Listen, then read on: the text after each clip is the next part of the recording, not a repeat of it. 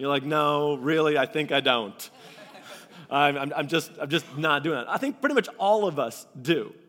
We're like, yeah, I think I could safely say that every single person in here, no matter where you stand or what your personal religious beliefs would be, I think every person in here would say that if I knew, if God told me, and I knew it was God to do something, I would just do it, no matter what it looked like. Like if I knew it was God, I would just do it. But see, sometimes let's just start here. Let's start in Jeremiah, because I'm getting ahead of myself. Let's start in Jeremiah. If you have your Bibles, please turn to Jeremiah 29:11. And this is really talking about knowing and the thoughts and the plans that God has for us. This is what it's talking about. And this is what it says, Jeremiah 29:11.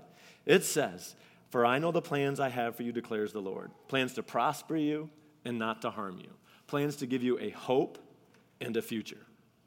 Well, that's a good verse, isn't it? You read that and you're like, yeah, I'll take that. You put it on your refrigerator, Instagram, put a cool picture of it, and you're like something like, yeah, this is great. It's so good. But then wait a second. "For I know the plans I have for you, declares the Lord." That sounds awesome. Plans to prosper you, I'll take that. To give you hope, to give you a future, I'll take that. But you ever read something like that and then look at your life and be like, well, it's not, I don't think it's working. Or you ask yourself, like, where is it? Like I look around and like, wait a second, I don't know.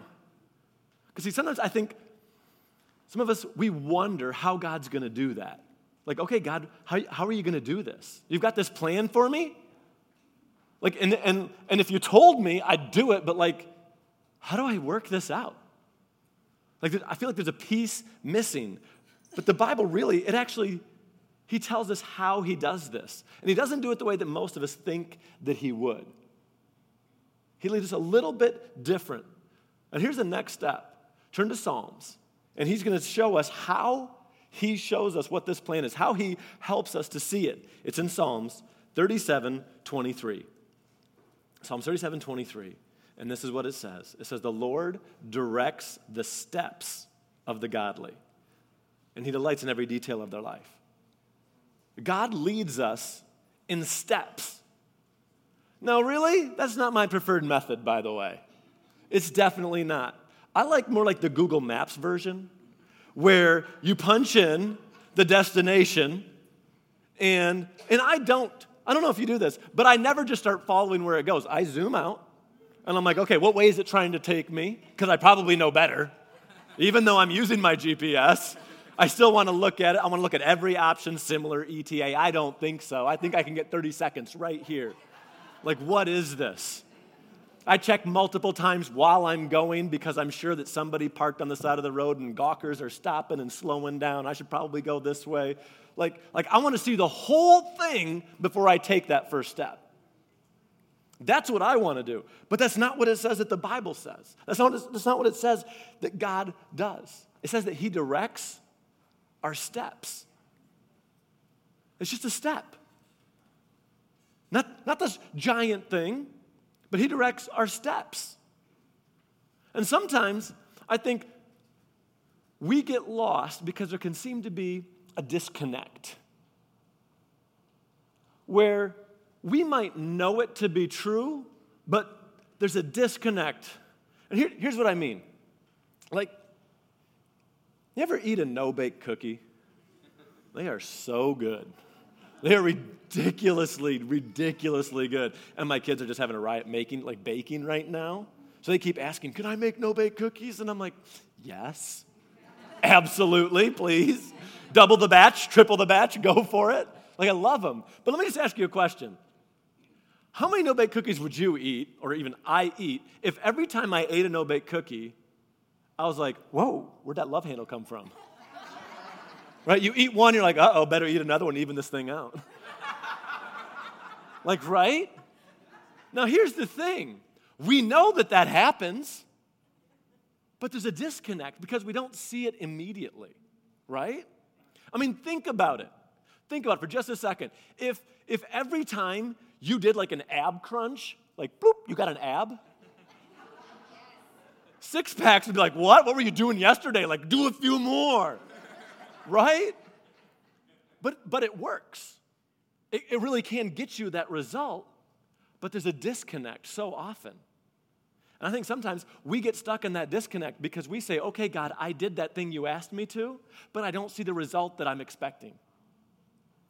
I told that person I was sorry. I told them that I forgave them, and really it was their fault. And you know what they did? They did nothing. They didn't even say anything. And really it was all them. Maybe you broke that relationship off, that ungodly relationship that you needed. Hey, it was dragging you down. Hey, this wasn't what it was supposed to be. And you broke it off, and you're like, okay, God, something's going to happen now. And you're like, well, it isn't. Maybe you're staying alone in school.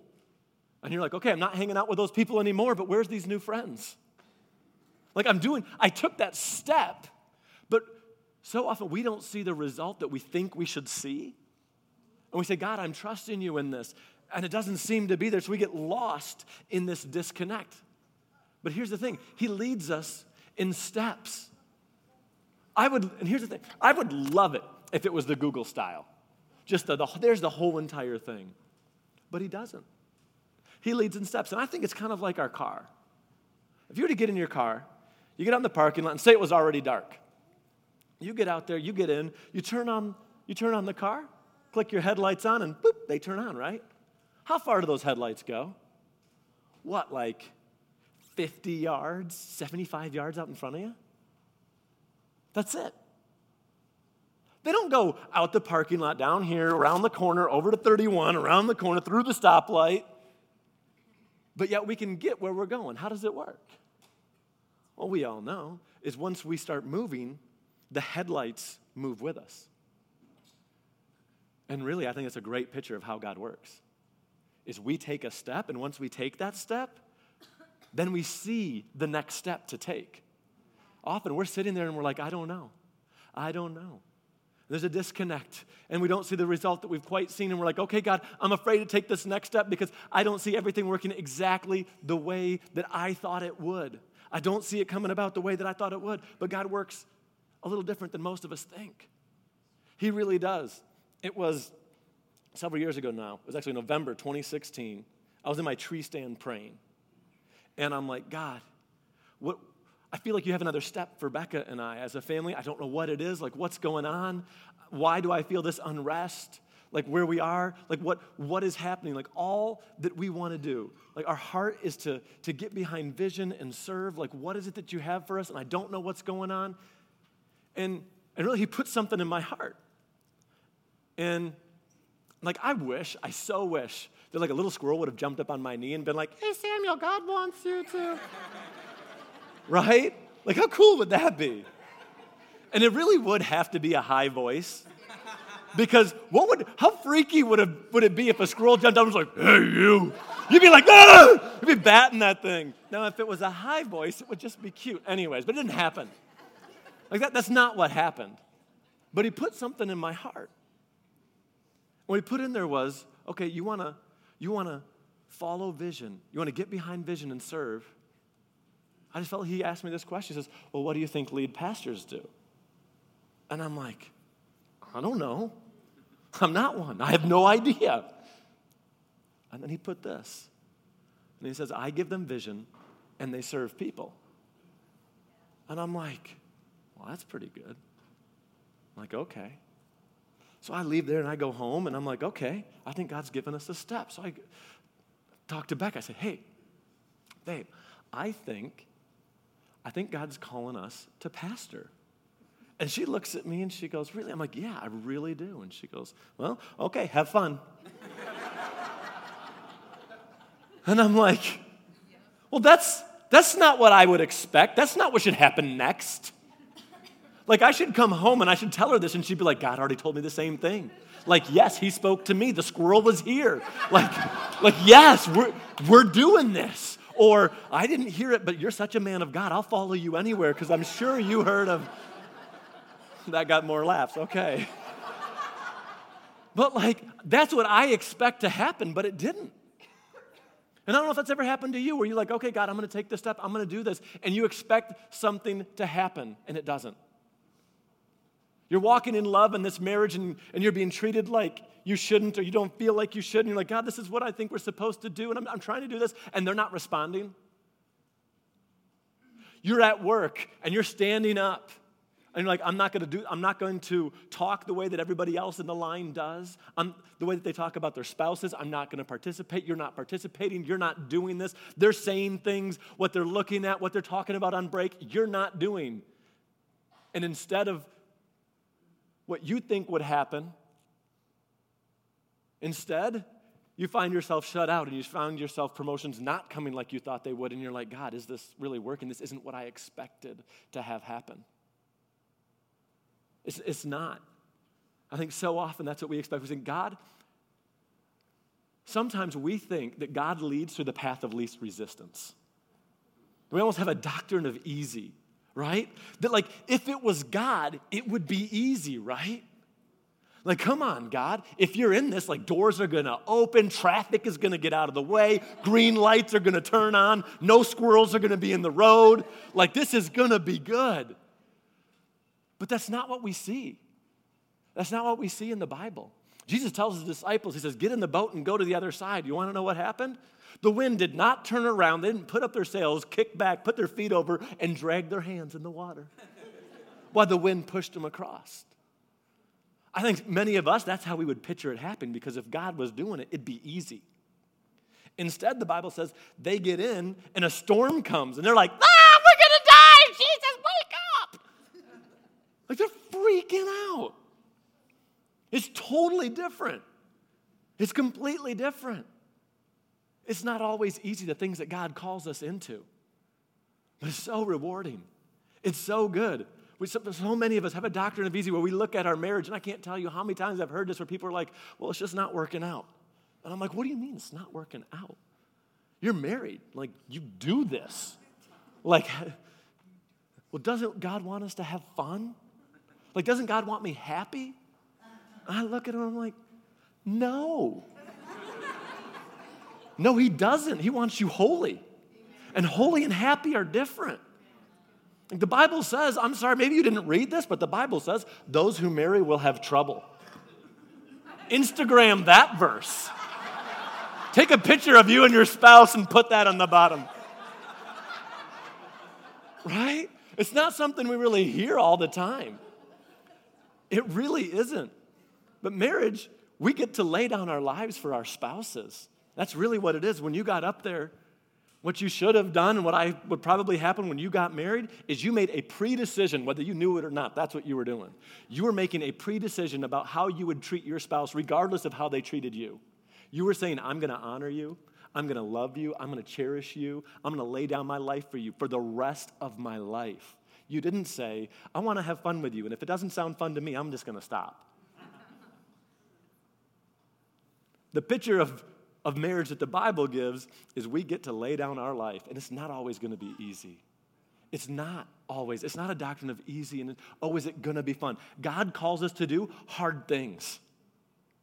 He really does. In fact, the Bible says, count it all joy when troubles come your way. Many of us are like, no, we want to rewrite that. Like, turn around and go the other way when you see trouble. We're like, please, if it said that, that would be great, but it doesn't. It says something different, and God calls us to do hard things.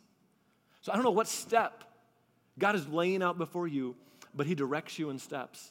And I would tell you this, don't be afraid to take a step just because you can't see where the path is leading. If God's word says to do it, take the step. Take the step and do it. And when, hey, the next step, it's not falling in like I thought it would. Stand strong. Becca, she didn't have the response that I thought that she would. Didn't have the response I thought she should. And so we really toyed around this idea for about 3 months. I was talking to different people, and finally I came to her. And I'm like, love, if God spoke to me, he'll speak to you. If he doesn't, we're not doing this. I don't need to do this. This isn't feeling a need in me, but if this is what God calls us to do, he'll speak to you. I said, we can build the church. We will build the church, whether we're pastoring, whether we're on church, like a staff, no matter what we're doing, we're going to build the church. If he spoke to me, he'll speak to you. I said, what is it that you'd like? I said, I want you to take some time to really go and hear God. And she said, well, why don't you give me 3 days? She's like, I'll go, I'll meet with some of my mentors, I want to go to some coffee shops, I want to pray. She's like, I might come back, I might not, but I'm going to go do some stuff for like in the 3 days, okay? Like in the 3 days, like the nights, okay? Not come back. Anyways, and I said, okay, we worked some schedule, and I borrowed another car so she could have a car. We only had the one, and so she could disappear. And I'm like, okay, I've got the kids go. You go do that. So she leaves, and I got the kids, and we're hanging out at home. And like an hour and a half later, she calls.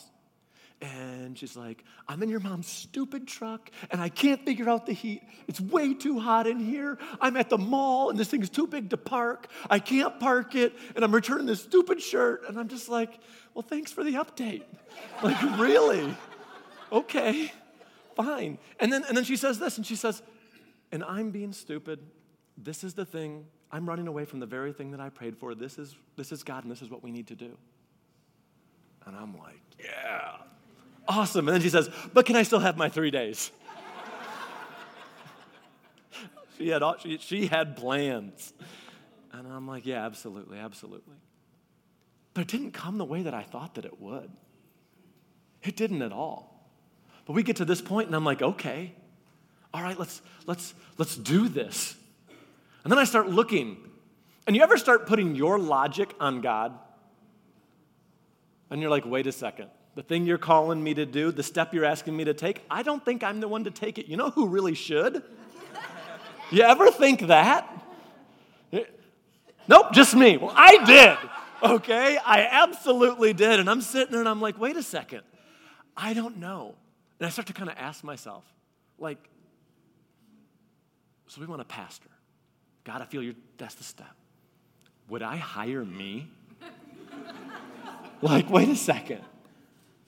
Like, wait, I don't know. And I'm kind of like, start to be like, all right, there's this step, and it seems clear, but I want to question it. And it was really amazing how God answered that for me. So I was reading through Proverbs, and my parents have done this thing for years, where they read the Proverbs of the day, and I grew up where we'd read whatever day of the month it was. If it's the 20th, you read the 20th Proverbs of the day. There's 31 of them. And so you just kind of go through and you read them. And this particular day, I'm reading Proverbs, and it's Proverbs 20. And I'm reading through Proverbs, and I have done this since I was a little kid. I don't do it every single day, but this is something I've done. I've read through Proverbs so many times, hundreds of times. I read it in different translations. You're like, hey, let's try to get something different out of it. I think it's a great habit, but I'm going to try something different. So it's like the NLT, the New King James, the NIV, every now and then the Message even. Like, I'll just read about anything, like something different. And I'm reading through Proverbs, and as I'm reading along, all of a sudden I look, and there's a brand new verse in there. Okay? Like, I'm like, there's no way this verse has ever been here before. Like, I don't know why, how, but this is what it was.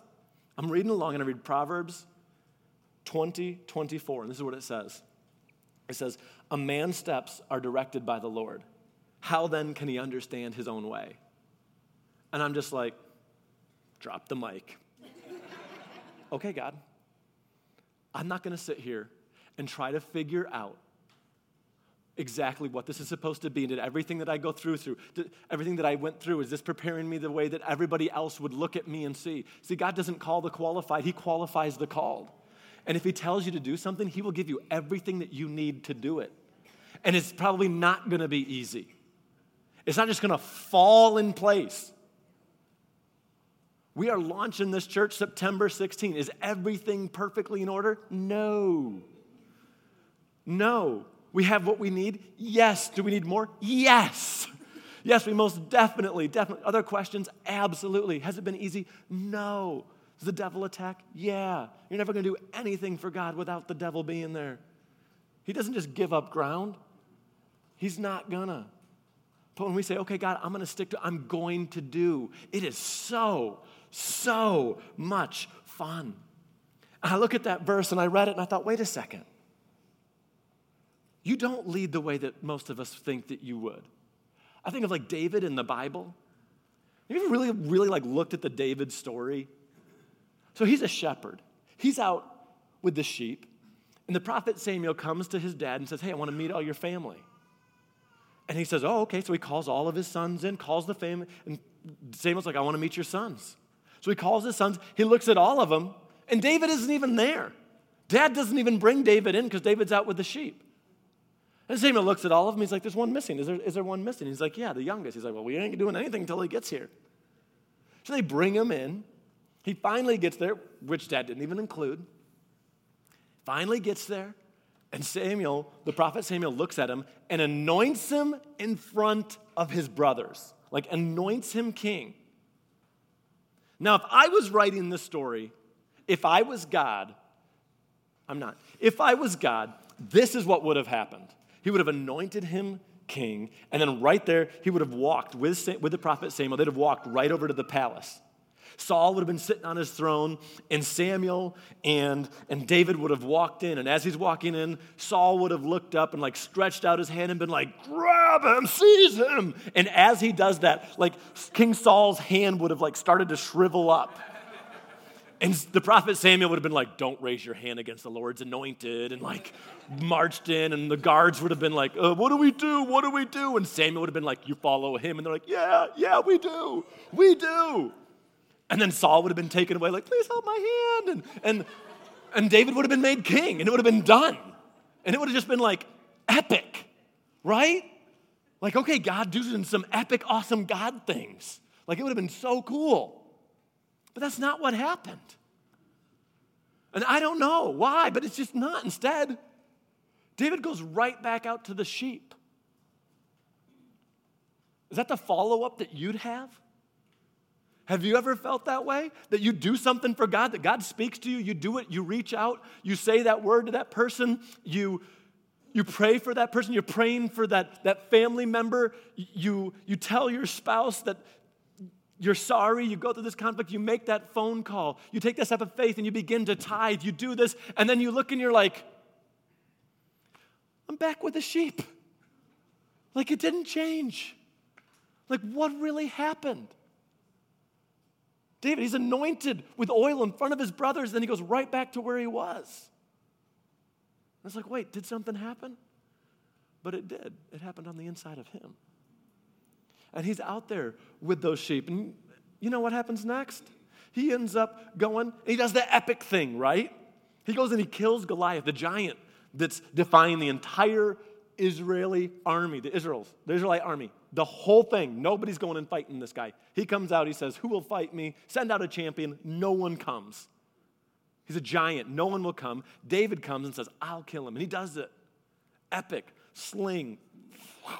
Knocks the stone, hits the giant in the forehead, knocks him down. He runs over, grabs the giant's own sword. This is how I imagine. Whoop, boom, chops his head off. Okay, they leave that part out of the kids' stories. I have no idea why. Every time I read it, I include it. When my kids all, like, as they learn to read, they're like, where's the head-cutting part? Like, it's not in there. I'm like, it is in the real Bible. Like, yours doesn't have it. It's got cool pictures. Anyways, just, like, free.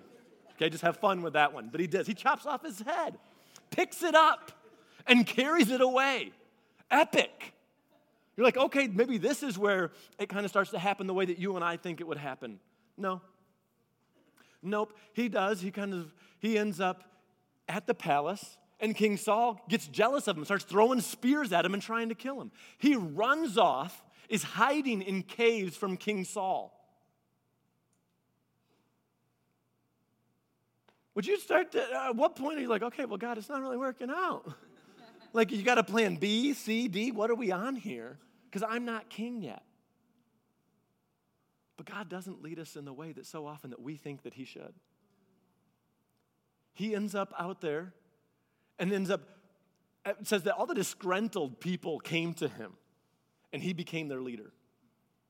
And he's got a band of bandits and people who are all upset with the king and disgruntled over things, and that's who he's leading. And eventually, it does happen. He becomes king. He becomes a great king, listed as Israel's greatest king. But God doesn't lead us in the lines that we think he should. So often he works absolutely backwards to the way that we would run it. Absolutely backwards. He sent Jesus as a baby in a manger. And then he defeated death, sin, and the devil by dying on a cross, by giving his life. Not the way that you and I would have probably written the story. He leads us so much differently. So I want to leave you with this, with three things. I want to encourage you, three steps, three ways to take the next step that God has for you. To take that next step that God has for you. Turn to Isaiah 55:8. And as you're turning there, I just want to say this thing. I want to say, I don't know where you are. I don't know what your backstory is, but understand this.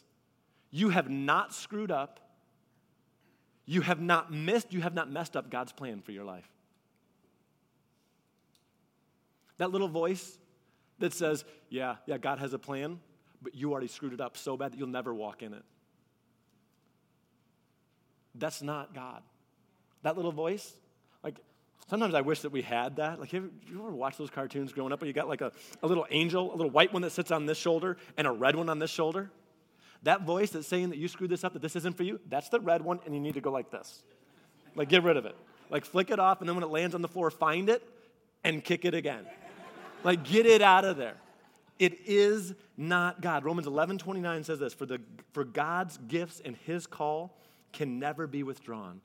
The plan, the purpose that he has for you, it's good, and it's just as true for you today as it was last week, before you made that mistake, before this happened, before that happened to you. It is just as true right now as it was then.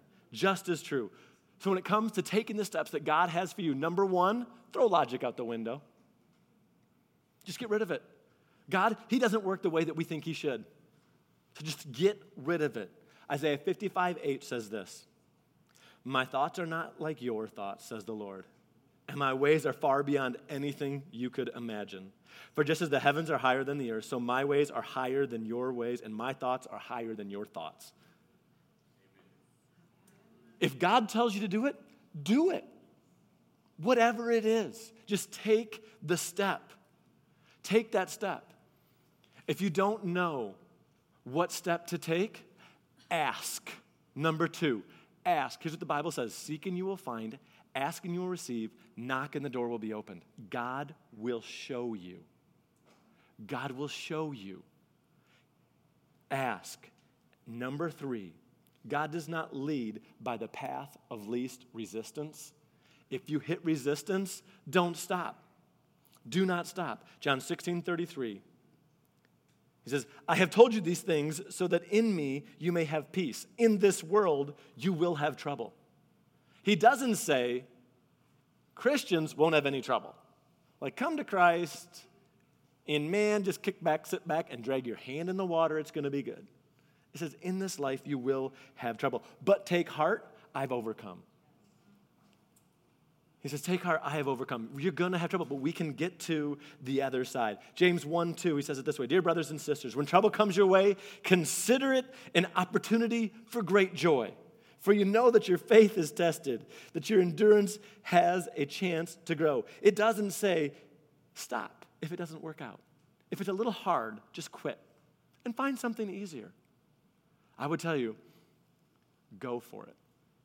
If it's hard, go for it. If you're not making any wake, you're probably not going anywhere. There's going to be resistance. It's going to be there. But decide, God, where you lead me, I will follow. Where you direct, I will go. You might not be able to see the end result, the way down the road, 25 steps down the road. But it says, say, God, I'm going to honor you with this step and walk in more of what God has for you. And as you take a step, that next step appears. And then you take another step, and that next one shows up. And we rarely see beyond that simple step. And then here's what it says. The steps of the righteous are ordered by the Lord, and he wants to direct your steps. Jeremiah 29:11 is true for you. I know the plans I have for you, declares the Lord. Plans to prosper you and not to harm you. Plans to give you a hope and a future. And you can walk in that. Just take that next step. But here's the deal. That verse is true for you if you've made Jesus the Lord of your life. and you can begin to walk out those steps. But the first step you need to take is making Jesus the Lord of your life. So if you're here this morning and you have never done that, I'd love the opportunity of helping you to make that step, of taking that step, of declaring that Jesus is Lord of your life, that you need his help. He said, God, on my own, I cannot do this, and I need you. I need you to forgive me. I need you to make me new. Saying, Jesus, I believe that you died on the cross for me, that you shed your blood so that I could be free, and walking in that freedom that he has for you. If you've never before done that, or if this morning you say, you know, there was a time I was living for God, but I've turned my back on him. And today I've been doing my own thing, but I want to come back. I want to take a step back to him, and I want to step into what he has for me. I want him to lead me. And it might be scary, but I'm going to do it. I want all that he has for me. So if this is your first, or you're saying, God, I'm coming back to you, I'd love the honor of praying with you. And in just a moment, this is what I'm going to ask you to do. In just a moment, we're going to bow our heads. We're going to close our eyes. And I'm going to ask you to lift your hand as a sign before God. Say, hey, this is what I want to do. And then I'm going to lead you in a prayer right in your seat. And when we say amen, you can know that you're forgiven, set free, and begin to walk out the path. Begin to take those steps that God has for you. Would everybody in here, would you just bow your heads and close your eyes? Just give those around you some privacy. And if you're sitting here and you say, Samuel, I need to take that first step. I need to make Jesus the Lord of my life. I want his forgiveness. I want his peace. I want to begin to walk out the plan that he has for me. Or if you say, today I'm coming back. I'm asking for forgiveness. And I'm coming back to him with my life. If you're either of those, I want you to be really bold. And on the count of three, I want you to shoot your hand in the air. Get ready. None of this halfway stuff. Say, God, I'm giving you all of me. Ready? 1, 2, 3. Shoot it all the way up and say, that's me. And this morning, today is my day. Awesome. Okay, put those hands down. Here's what we're going to do.